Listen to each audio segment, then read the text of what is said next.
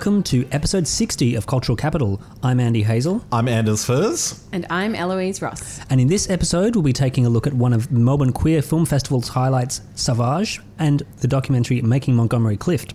But first, Nicole Kidman's new film, Destroyer. Who is it? No ID, no idea.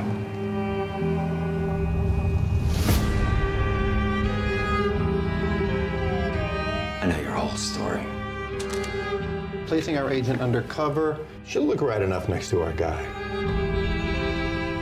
If we do this, we accept the consequences. Do you love me? You know I do. Karyn Kusama directs the American crime drama film Destroyer, which stars Nicole Kidman, Toby Kebbell, Tatiana Maslany, Scoot McNairy, and Sebastian Stan, with a cameo from Bradley Whitford. Kidman undergoes a physical, one of her uh, trademark physical transformations in the lead role as an undercover LAPD officer who takes out the members of a gang she used to be a part of when she was undercover um, years after her case was blown. Andy, what did you make of this intense crime thriller?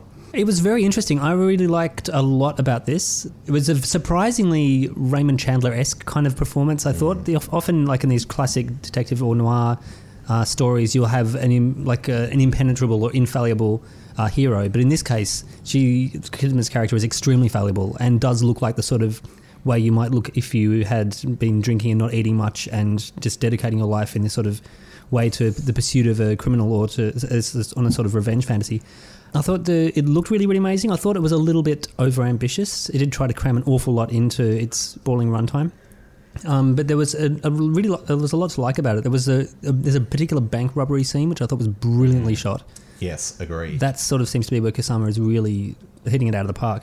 Yeah, um, and it's such an interesting film because it blends this sort of intense genre filmmaking, which is really well done, with this slightly more poetic sensibility, um, particularly towards the end of the film. Um, and I'm not sure that they quite gel. They sort of appear to be two very distinct filmmaking modes, but I appreciated them both nonetheless. I thought Kidman gives us kind of fascinating central performance here. You're right. There's actually this quote she says in um, in a flashback. The film's very good actually. At, I thought at aging the characters and Yeah, maybe almost too them. good. Say. Yeah, we actually I remember you saying that. Um, uh, so so we see in flashback back when she was undercover with this gang. Um, she has this line with a fellow undercover um, FBI agent uh, who she sort of develops a relationship with.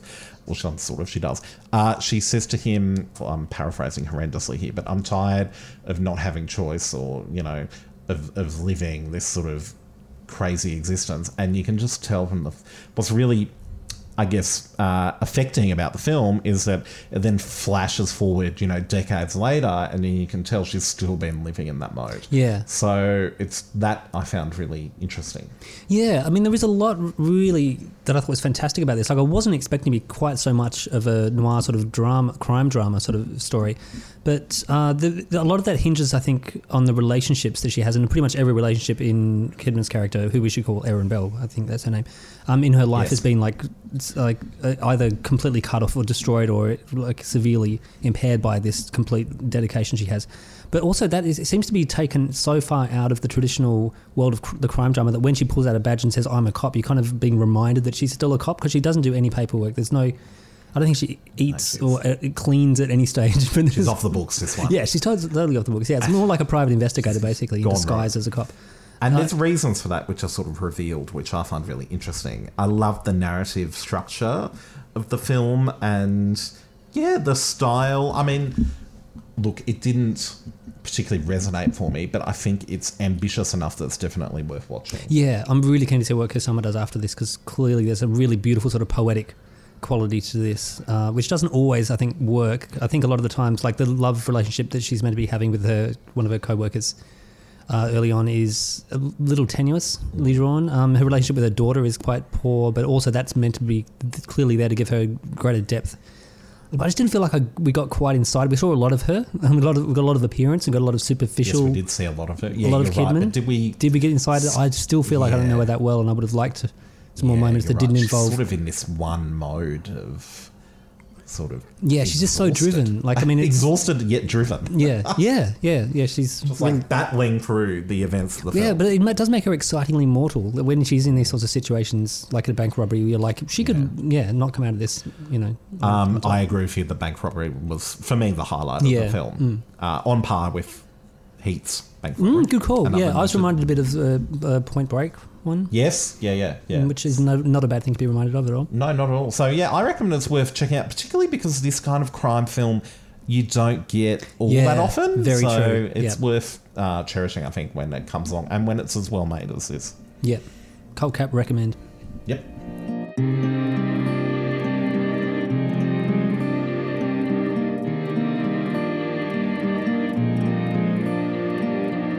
Which brings us to this month's film diary. The Alliance Francaise Film Festival runs until April 10. Highlights include Jacques Audiard's darkly comic western The Sisters Brothers, starring Joaquin Phoenix and John C. Reilly, which I can highly recommend. A restoration of the new wave classic Last Year at Marienbad. Woo! Yeah, you've caught that, I imagine. I have, and I must have seen it like five or six times now, and I feel like everyone probably has bits that they don't remember because who even knows what happens? Anyway, um, it was great. Yeah, was so the really nice. restoration was that better than other times you've seen it? Well, I've only seen it on a like mm, TV, so yes. Good to know. And Claire Denis High Life. Yes, High Life uh, is a highlight of the program. Hey, hey. Um, uh, We're yeah. not allowed to talk about it though because I haven't No, seen it yet. And yeah, we'll probably discuss it more in depth later. I just want to do a quick shout out to Olivier Assayas's film Nonfiction, starring Juliette Binoche.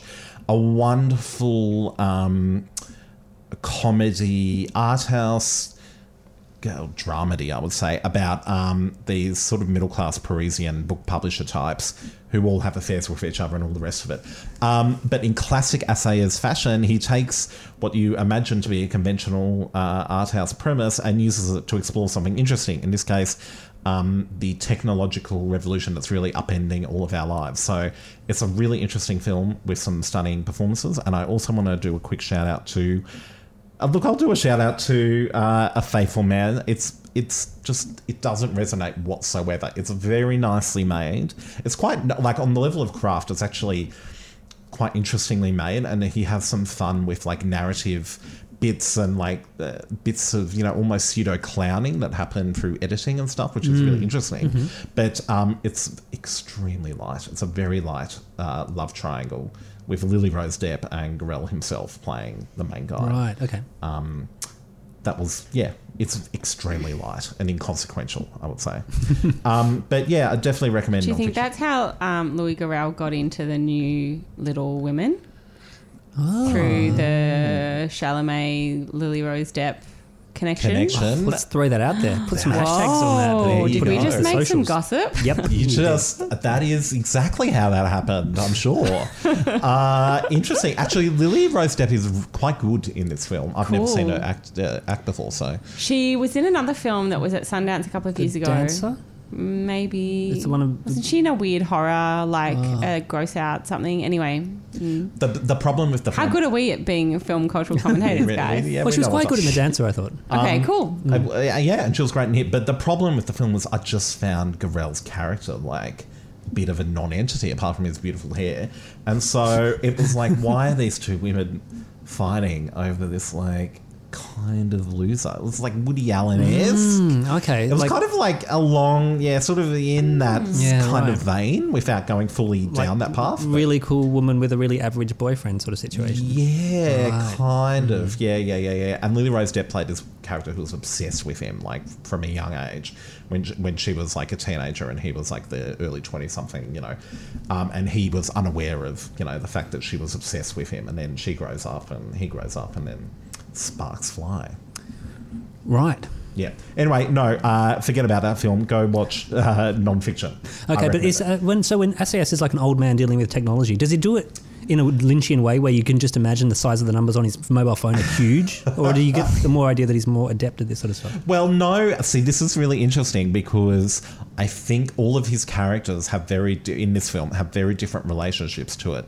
So you have someone who's sort of prone to saying things like, "Oh, twi- yeah, that's right." He's, uh, she goes, um, uh, tweets are like haikus, you know, which is something that you would have heard maybe in 2020. Like it's a, quite an old. Like at the beginning of Twitter. Yeah, it's kind Yeah, of an right. old-fashioned kind of thing. But I don't, and this is what someone someone on Letterboxd I noticed cri- criticised the film for dealing in that kind of. Um, yeah, for not being as probably original as he thinks it's doing. But my argument is, well, that's that character, right? That's not the film. yeah. And then the other characters have very different relationships. So there's an author who writes um, quite hilariously. He's sort of like this pathetic character who writes kind of in the vein of um, that. Uh, who's that Scandinavian guy who writes all about his life, my life? Like Knausgaard. He writes. He's writing like Knausgaard, right? In that he turns all of his life into these books, but he fictionalizes them and he calls them auto fiction. And he gets shocked when people in his life rec- uh, recognize themselves in the characters in his books. And he's like, "Oh no, but it's fiction. It's inspired by real Oh, life." okay, They're like, right. "No, no, I know exactly what you're talking about."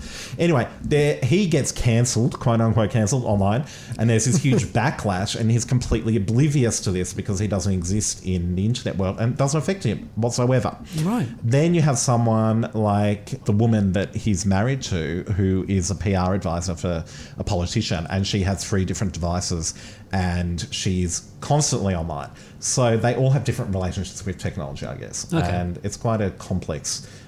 Uh, portrait of that, and Juliette Binoche is fantastic, sort of playing herself-ish, playing an actress um, who's like on a well-known, like fancy um, crime show in France. It's very popular, um, and there was a hilarious moment where there was a joke about Juliette Binoche, which involved Juliette Binoche's character. So it's worth watching Whoa. for that Just for meta that. moment alone. Which brings us back to this week's cultural, um, this month's Cultural Capital Film Diary. Um, over at ACMI, you can catch Rams, the latest release from Gary Hurst Hustwit, who the man behind the documentary Helvetica. Rams looks at the designer Dieter Rams, who is responsible for much of the minimalist design we take for granted today. That screens until April 9. The Indonesian Film Festival is also screening at ACMI's cinemas from April 1 to 10. Highlights include the Indonesian Foreign Film Oscar submission Turah and the thriller Night Bus. And the season Transit and the films of Christian Petzold begins April 11. Highlights include Barbara, Phoenix, and his latest film that also looks at identity in the aftermath of World War II, Transit. I was so sad I missed that last year. Very Yeah. keen. I'm really looking forward to being able to see that. Yes, he's um, a Cultural Capital Thumbs Up guy. Um, I'm legally obliged to mention that Call Me By Your Name is screening at the Astor on March 21. It is, and I'll be there. no way, really? Yeah, of course. I, I see it on that big screen.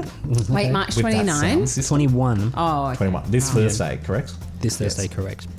Uh, yes, also at the Astor, you can catch the double bill Bad Day at Black Rock and Key Largo on March 24. Cool. Cool. Um, and if you do go to the double bill of Taxi Driver and the Passenger, make sure you stay until the very last shot of the Passenger. And then you. Yeah, the penultimate shot. Oh, sorry, thank you, penultimate shot. God, I love that thing. It's one of the greatest moments You in can cinema leave history. after that. Yeah. Don't worry about the last Don't shot. worry about I the final. completely forgot Yeah, yeah, the very last shot, to be honest. yeah. It's such an amazing shot. I love that movie so much. It's this is why Antonioni is my favourite director. Mm, so brilliant. Mm-hmm. Plus, you can get your fill of goth hunks with a double bill of The Lost Boys and Interview with the Vampire on April 11. God, they've got some good stuff coming up. They do. Yeah, that's what they do. Congrats, Zach.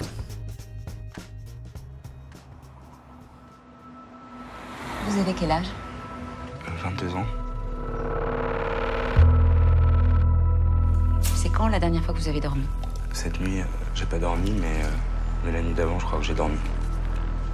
Est-ce que vous avez un partenaire régulier Ah, t'es bien là J'ai bien. Pas vraiment. Ça fait combien de temps que vous vous prostituez Un certain temps. French writer director Camille Vidal Naquet's sweaty debut film Sauvage follows a male sex worker in Strasbourg. French gay actor du jour Félix Maritaud plays Leo, a young man who uneasily falls in with a group of sex workers who hustle along a particular stretch of road. Among trips to gay bars and a diverse array of professional sexual encounters, Leo drifts through his young adulthood, gently exploring his sexuality and perhaps his future in the process. Eloise, what did you make of this film? I liked it. I think it was a very good film, very solid in terms of its characterization and kind of portrayal of this particular kind of pocket of life. But it didn't do everything that I guess it sort of promised or set up in offering us this character who was kind of lost and then sort of had made a number of steps in his life to get to a certain point and kind of. Um, you know, I guess better his situation. There was a number of promises in the film that, that suggested he was was going to, and I think um, towards the end, it kind of maybe it seemed as though the filmmaker just ran out of options and didn't quite know what to do. Like it was not kind of satisfying for me to watch where this guy went in the end. Um, and there were a couple of possibly really interesting ways in which it could have maybe played with the incomplete presentation of, of plot, like where things are hinted at. Like there's that um, kind of guy who keeps cruising. Um, Yeah, their the strip- pianist. The pianist. Yeah, the Um, pianist. And I thought it was a bit disappointing the way his kind of presence was always flagged. Like it, he seemed like a mystery, but the film almost kind of removed the mystery from him in in the way that he kind of was announced. That was an in- c- curious motive in this Mm. film because he sort of drifted in like the weather, like the it was sort of yeah no uh, like it's just so this guy basically comes in his car and he's like very well dressed and he plays genteel classical music. At various points he comes to pick up people. But um, one of the other uh, sex workers warns Leo that um, you know he's too depraved he's too much you know don't go there They, uh, I don't, the film asks you to take a lot on face value. Like, first of all, we don't get any background to Leo. We don't understand why he's drawn to this life, why he thinks this is a really great place to find love, which seems to be his main motivation. And when he does find it, it's this sequ- a lot of sequences of really of him struggling. So. I, I don't know. I, I, first of all, I, I kind of had to rewrite my review because I realized I was accidentally moralizing about it. Mm. I was like, why would someone choose to do this? You know, rather than accepting that he's chosen to do that. I quite liked that that there Yeah, was no same. background that it just kind of took us there because it suggested that like we don't have necessarily any right to ask someone how they ended up prosti- Yes. being a Yeah. prostitute Mm. or living on the streets or, or you know taking drugs that kind of thing like And we don't have any right to, Mm, to yeah, kind of know sure. Yeah, I and really I, have to check this is what I myself liked about the film because Yeah. I was worried that it would descend into moralizing at several points, and it never does. although. Mm, yeah. I, I'm not even sure it's in danger of that. It sort of dares you to begin thinking that, and then it will pull away, and it doesn't end. It ends up becoming like almost like a sort of gentle portrait of this Yeah. main character, Yeah. and that's what I really like. I wonder Yeah. whether I missed something or whether it just when he falls in love with this other guy. I feel like what we saw of them was their first encounter. Do you agree? Yeah, agree? I agree, yeah. And there was nothing there that suggested that they'd fallen in love. There was n- no suggestion of him kind of taking it too far with imagining he'd had this relationship with the other guy until he described it later.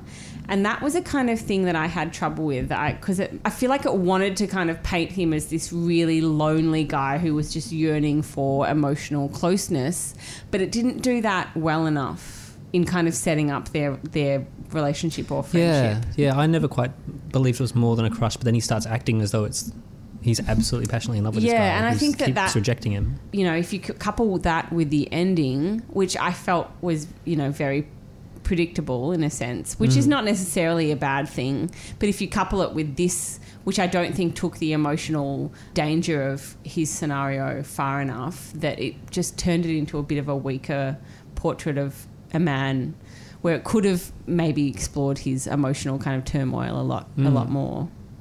Yeah, I thought there was a lot of stylish stylishness to like about this. I love the use of music. I really love the the way that when there were moments of violence, they felt really sudden and really like quite really really well done. Uh, there was a lot of uh, handheld camera out in the streets, but in, once we were inside in bedrooms and there were sex scenes, the camera was much more steady and was the light was a, a bit warmer, I think, which kind of put me more, I, I guess, uh, closer to Leo. And I want to definitely call out Felix Moritard. Maritaud, who from B, who was also in BPM, he was fantastic. I Was thought. he in BPM? I knew that I recognized him. He was Gosh, great. his eyes are incredible. Yeah, Uh, he's having a bit of moment. He's also yeah, he's also in um, MQFF in this other film, Boys. right. Yeah. Great. Okay. Um, which I'm seeing next weekend. Very excited. But also, I felt behind that we got a very green bookish look at the life of a sex worker. There was no mental illness. There was no like nobody seemed to be really, really in trouble, even though they all have very precarious lives. It felt like we touched on a bunch of characters, but we never really got any depth to them, and it was a bit more. it was it was definitely I felt like meandered into the world of cliche. Of, That's true. That idea of like that your only out is to find an old ugly man that then just all of a sudden came to the two main characters um, in that world. I mean, clearly that was well that was thought through as something to offer because then you had the parallels of the way that both of them dealt with that situation. But I, Yeah.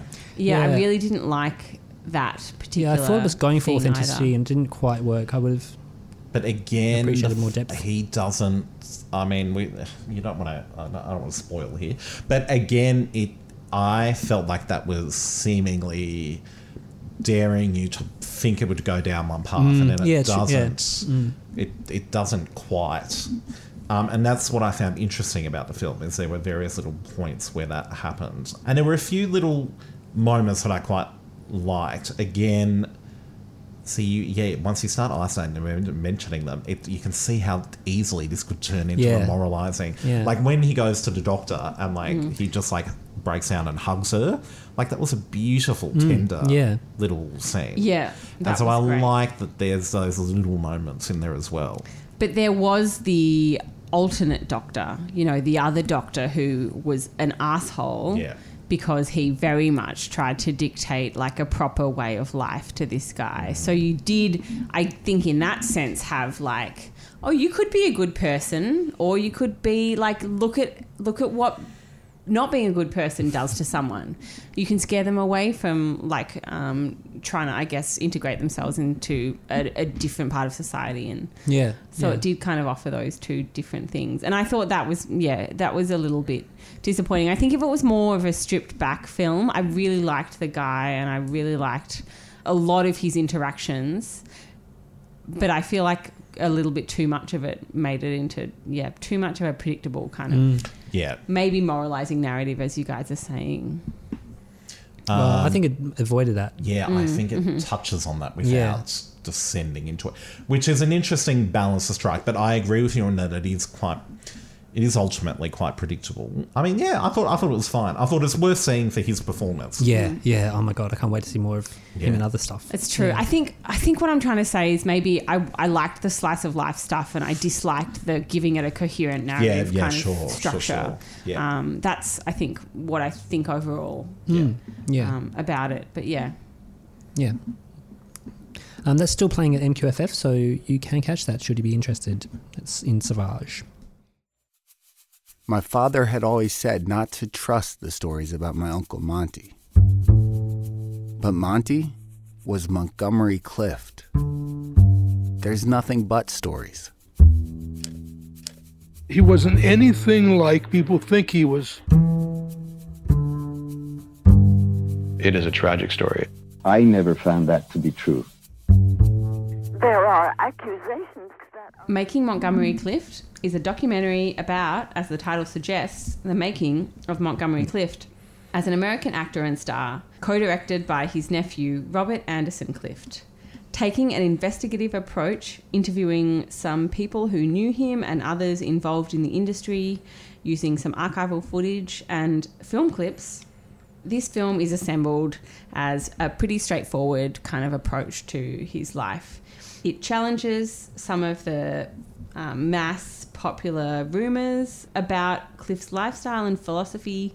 And because of that, I think this doco offers a new perspective on the star's persona and on Hollywood's history overall because I think of Clift's, you know, kind of integral part to so much of film history, acting, theory, and all of that. Yeah, 'cause, um, for listeners who maybe aren't familiar with him, can you give us a little capsule of what he was in and what you know what he was, why, why he's so worthy of this sort of? He's often kind of grouped um, with James Dean and um, Marlon Brando as like this. Um, you know, he had this very particular acting style. He was very representative at the Stun of Love sto- school. Is that what the name Stanislavski. is? Stanislavski, Stanislavski um, acting style. He's kind of famous for like a lot of clips, I suppose, like Red River. Famous for A Place in the Sun, famous for being one of Elizabeth Taylor's best friends. He was in The Misfits, which I guess is kind of iconic because it was Marilyn Monroe and Clark Gable's last film. Mm-hmm. Judgment at Nuremberg. We Yeah. See And he presents a very different from here to eternity. sort of style of masculine film star, doesn't he, to someone like John Wayne, Yes. Yes, definitely. As is pointed out. as he's pointed out in the film. Indeed. Yeah, but he's like an extraordinarily beautiful man, um, basically. And so he is very famous. He was not in that many films, I think, because the Yeah. Um, profiled him two years ago, and I think it was only in 14 films. You know, which if you think about people with um, careers of longevity Yeah. in Hollywood, Or that's like two not- years of Juliette Binoche. yeah. um, that's not a great deal of, of pictures that he made. But I mean, as the documentary points out, he was very selective. He never signed a contract um, with a studio. You know, you were often kind of, I mean, not when he was working, the seven year contract had kind of like passed by at this point um, in, a, in a major way. But he never signed a contract with the studio, so he was never tied down. Um, that kind of thing. So he did have a very different approach. He came from the theatre. I mean, as a lot of these method actors did. Mm. Um, and so, you know, he was really quite unique in that regard. Yeah. What did you make of this documentary, Andy? Um, well, what I found really interesting about this is so Robert Anderson Clift sort of sets out from the beginning. Um, he says, you know, there's this sort of conception of Montgomery Clift as undergoing the uh, what quote unquote the longest suicide in Hollywood history or something like this decades long ever since he, he has a car accident Yeah, it's And- one dec. He dies one decade later. Yeah, and then yes, he uh, the sort of the popular myth is that he dies one decade later, and you know he was an alcoholic and he was driven to, you know, he he was tortured by living this double life of being a closeted bisexual man. Uh, you know, this is what drove him. So anyway, to eventually, um, you know, this bitter final decade of his life. Anyway, so Robert Clift says, no, no, this is, or I, I want to, you know, combat this and uncover the truth. Now, what's really interesting about this film is, and also what's kind of bizarre about it, maybe to people who aren't steeped in all of this, um, which is me before I went into the film, um, is that he does this, he sort of goes to reframe this narrative by making use of all of these audio recordings, and this whole family seem to be recording each other constantly. Yeah. So there's decades of material, like from Montgomery Clift recording things to Robert's, uh, mainly the main source is Robert's father. Um, what's, what's his father's name? Brooks. Yeah, Brooks. Such a good name. Brooks Clift. Why is that name No, that's an American name. Uh, Brooks Clift's tapes. There's all of these sort of really interesting recordings of the family drama and the family conversations, and that serves as like a, a big basis of the material for the film. But it's also it's somewhat perplexing and sort of odd that this whole family was like this, and it does. I mean, he gets very caught up in certain things that um, like just these these sort of semantics with his biographers that I guess he's arguing had a broader impact directly misled or um, yeah in a misleading way fed the popular myths around Montgomery Clift but it does at times feel like he's going down very peculiar finicky paths if that makes sense Yeah. Yeah, I really agree with you. I, I mean, I don't. I feel like there was some stuff in this movie that he touched on that was like incredibly interesting, like that Brooks Clift, when he served in the army, was like what a um, intelligence officer, Yeah, right at the front and that's line, why he kind of started recording people, and why he had all of these tapes that were recorded without the subject's permission and everything, and that's just kind of like dropped in as some revelatory piece of information in the middle of the film and then passed over. And he gets on with arguing with Patricia Bosworth again. Like it's Yeah. very odd. yeah, yeah. Yeah. And then there's a, a kind of another line, you're right, where he's like, and Monty was recording everything as well. Um, but there's, I feel like, I mean, I don't know. I just feel felt disappointed by this film because I felt very interested in the, I guess, specifics about what was wrong with Patricia Bosworth's biography because I knew that there were problems and I knew that it was not well received. And she's an incredibly famous biographer, particularly so, I think, for her Jane Fonda biography. But I knew that there were kind of flaws with this Montgomery Clift one, and I didn't know exactly what. So to kind of find those out was interesting. But I would have been so much. I feel like those things are maybe discoverable anyway. And what would have been more interesting was finding out, you know, why he recorded everyone. Yeah. Yeah. like you know because it sets up like the, the popular myth is that he was tormented by being gay which uh, you know uh, was is not true because by all accounts otherwise he lived a fairly open bisexual life and he was never ashamed of it. Um, and that that was just not one of the things preoccupying him. So it sets that up as the main mystery and then tries to uncover it. But i think the main mystery would be was there some insecurity in his life which meant he recorded everything? And that's never maybe uncovered Yeah, yeah, I totally agree. Um, yeah. I was pretty disappointed with this as well. I think there is such a huge wealth of audio Mm. recordings, and there was the, obviously he was really struggling for visual accompaniment because we get water watermarked Yeah. um, footage, repeated repeated shot, ru- like multiple shots of him in water at, in the Bahamas. There's a bit something. where it cuts between where it's got an audio recording of, of Patricia Bosworth and Brooks Clift, and it cuts during the duration, which is like a 20 second audio recording, cuts between the same photographs as the two of them. It's so like boring and Yeah. distracting, and like don't It's- cut so quickly because I'm trying to listen to the audio, and you're instead kind of pulling my eye away. Yeah, with yeah, it's weird strange. editing. Yeah, Yeah, so that, a lot of that I thought was really weak. Um, also the way that this is MQFF and he's been established up front as a queer icon. Like he's pl- this is film is played in other queer film festivals Mm. around the world, and it pretty much isn't. It's pretty much about a family trying to rectify some sort of injustice to its ancestor, and so he's far far more interested in like you know setting the record straight, you know, according to the family, rather than actually investigating Montgomery Clift. And I feel like Montgomery Clift is like you know, Cinematheque did, ro- you know, really ripe for rediscovery. He's kind Mm. of overlooked a lot. I mean, and not a lot of people have seen a lot of his films, even though I'm sure you're really familiar with them. But like Mm. Anders and I, I mean, I think I've seen The Misfits and maybe one of his other films out of the Mhm. 14. But when we get to stuff like Judgment in Nuremberg and we get to see him actually in his craft, I'm like, this is brilliant. I could watch like 90 minutes of this guy just rewriting his own scripts to make them better, you know. That was fascinating, These that amazing, stuff, iconic films and these Yeah. incredible scenes, and just watching him at his art is, was Yeah. brilliant. Yeah, But it rather than this sort of family Yeah, which- score settling in a way. Yeah, it's- it mean, is really It's weird. trying to argue that this has got a broader point beyond just the family. You know, we're dealing with a cultural figure and Yeah. and blah blah blah. And I understand that, but at the same time, it did feel quite insularly. Yeah, it was so really niche and really got, Yeah. like you were saying, like really went down some strange tangents. Ultimately, this should have been a podcast, I think. like, it would have made a brilliant podcast series. It would have made. Where are you? Um, I mean, the discovery, the discovery of Yeah, yeah, the um, Katrina- the discovery of the Montgomery Clift tapes comes in. 10 minutes before the end of the Yeah, running yeah. Like yeah, it's- And that's kind of the main thing I think that this film has to offer is that everyone knew Brooks recorded a lot.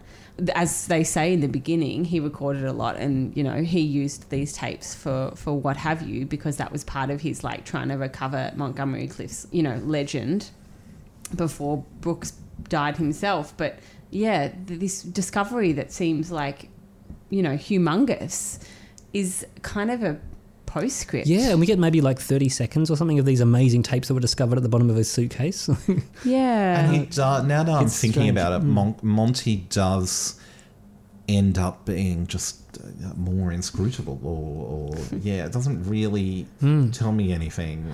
I felt like the best bit was the judgment at Nuremberg same. bit, which was a really long clip, and like it was the best bit. I mean, also it does kind of show like Clift's uh, edits on the script, but it was great because we saw him acting. Yeah, and, and we so saw he was- yeah. phenomenal. Like that's Yeah. why. 'Cause that- yeah, we- I really skipped over the early part of his the life. best bit of your documentary about someone to be them at them themselves acting. yeah, without you, without you being in it. at Which you really. could go and watch the film anyway. Yeah, yeah.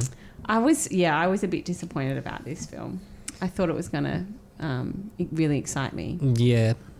Anyway, well, listeners, this is one is not showing at the has, doesn't have any more screenings at MQFF, but I'm pretty it might be available for download at some point in the future. Yeah, it's been talked about for a number of years now, I think. So, you know, it, it should get out there. Yeah. So has anyone seen anything else at MQFF? Hello. well, I know I just ragged on the Montgomery Clift documentary, which I'm really sad about. But I also saw um, the documentary Dykes Camera Action, um, directed by Carolyn Berler, I want to say her name is. I think that's what my handwriting says. Um, anyway, it's another film related documentary, kind of going back. It has a, a few clips at the beginning from classical Hollywood films like the killing of Sister George, you know, it kind of is looking at the place of the lesbian in cinema. But what was really interesting was it interviewed a whole lot of filmmakers from the 70s, 80s, 90s. Um, a lot of lesbians or queer women, and a lot of these women talking about how they were straight, and then when they were 30, I can't remember who it was, but a woman said she hadn't even heard the word lesbian until she was 30 and then decided that, you know, she was one um, because she realized that it was, you know, that it was something that was available to her. But it, I think really interestingly and very thoroughly kind of investigated the shift in visibility of these lesbian and queer stories throughout these later decades in the 20th century. Um, and it was very, I think, well done, um, very attentive to its subject matter and really engaging. Only 60 minutes, and I, you know, it kind of got through so much. Um, and also, it, there was a, you know, uh, Barbara Hammer was interviewed on there, and there was a big uh, tribute to her filmmaking, which is amazing because she died like two days ago at the age Really? of She 79. did, yeah. Wow. Anyway, that was really nice to see. They said, you know, she was really the pioneer because she made all, she, you know, she made films with Dyke in the title kind of thing. And she went and said, you know, no one else is going to tell these stories. I have to do it. And um, so she did it in her film school at, in New York. And yeah, so that was like a really uh, much more satisfying documentary for me. Yeah, okay, right. Um, and listeners, you can see that on uh, Friday the 22nd at the Jam Factory. Awesome. Recommend. Cool. And I will just do a quick shout out to the opening night film Papi Chulo, uh, which stars Matt Bomer as an LA weatherman. Matt Bomer, who I've never really seen act before, but uh, know except for that Ma- name. Uh, Magic Mike, you Okay. know him from, and like he's the internet's boyfriend and whatnot. Uh, anyway, he's he's, um, he's uh, this LA weatherman who sort of has this um, crisis. Uh, professional crisis, sort of this meltdown live on air because he's getting a bit sick of um, reading the same weather forecast because it's LA, um, and um, and he's newly single. So he um, anyway he engages a Mexican migrant worker to help do his renovations on his or do to paint the deck on his house and. Uh, so this sort of middle-aged man um, comes and gets to work, and then Matt Bomer's character sort of has this sort of prolonged meltdown around this guy, and they sort it sort of becomes a buddy comedy, almost romantic comedy, and then there's this sort of reveal about halfway through, and it actually becomes a quite bittersweet, emotional character study. I really loved it. It was a ride. It was a ride and a half, but in a great way. And a quick shout out to Sorry Angel, which I saw at MQFF for the third time uh, with Joanna Di Mattia. I think with Joanna Di Mattia for the third time too. Um, good- I think this was maybe her fourth, wasn't it? I thought she'd seen it three. Anyway, possibly. no, Uh, anyway, so this was um, played at MIFF last year, which is why we've seen it. It's a wonderful film from Christophe Honore about a late 30 something writer with AIDS in uh, 1990s Paris. Who, as one of the characters says, he compartmentalizes his life almost to the extreme, um, and he's the the main focus of the film is a relationship he has with a younger man from a region, rural area outside outside of Paris. It's just a wonderful, beautiful um, film. It deals with quite heavy subject matter, but in a very sort of delicate, yeah, very nice kind of way, not a leaden way whatsoever. That's playing, I think, is also as part of the French Film Festival. So I believe Palace. I should go to it. Yeah, Palace is screening it a few times. Recommend it. Joe compares it to a novel in structure, which I find a very interesting Hmm. comparison. Um, A woman who knows a lot about both of these things. she does indeed. Yeah. She does indeed. So yes, that's Sorry Angel. Cool. Well, we'll see you MQFF next at closing night, I believe, with Yes. Kristen Stewart and Laura Dern, Come say hi. pals. Yeah. Yeah, come say hi. Yeah. uh, playing JT Leroy, which is such an interesting. Oh my god, the premise for this film is yes, because I remember watching this whole drama unfold, so I'm Mm. very excited to uh, watch this film. Yes. Uh, and that brings us to the end of episode 60. Thank you very much for listening. You can get extra thanks from us by throwing some stars our way on iTunes. That would be great. Rate, review, subscribe. We appreciate all these things. You can follow us on Facebook and Instagram at Cultural Capital Podcast. We're on Twitter at The Cult Cap Pod.